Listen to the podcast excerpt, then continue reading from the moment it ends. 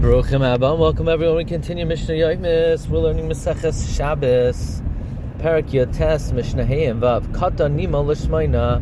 A katan could be circumcised on the eighth day, Latisha the ninth day, Lasar the tenth day, Lacharasar the eleventh day, Lashneim Asar, and on the twelfth day. Like Pachis Yoser, not earlier, not more. So there are five possible dates for Mila Haketzad how so? Kedarka and a regular Mila, a regular baby Lishmaina on day eight. Noila Lebein Hashmashas if he was born in twilight, so you have to push it off a day.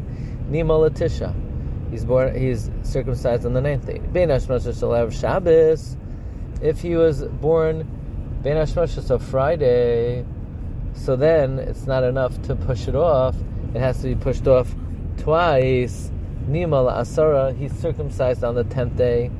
Yom Tov la'achar Shabbos. If Yom Tov comes out after Shabbos, Nima la'achar Asar, so then you have to push it off three days, and he is circumcised on the eleventh day. Shnei Yamim Tovim Shal Rosh Hashanah. If two days of Rosh Hashanah come out after the Shabbos, Nima l'shnema, so he's circumcised on the twelfth day.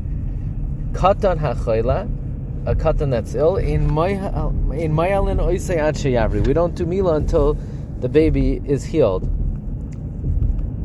meaning you have to wait seven days, seven complete days, me'es la'es, in order for the child to be nischazik.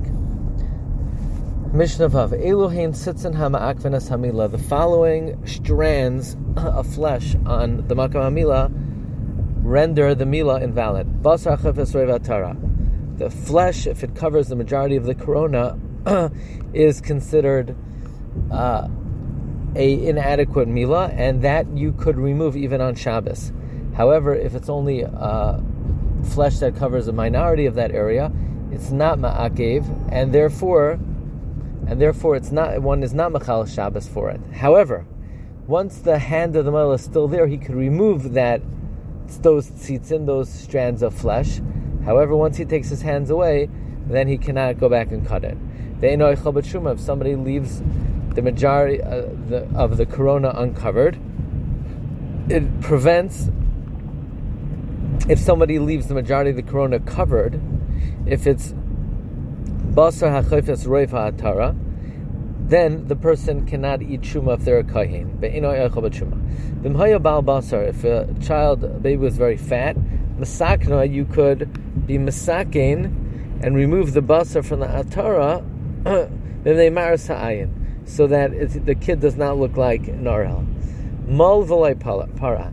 If you cut the foreskin, but you didn't do priya, you didn't uncover the membrane as hamila, mal, it's as if you didn't circumcise.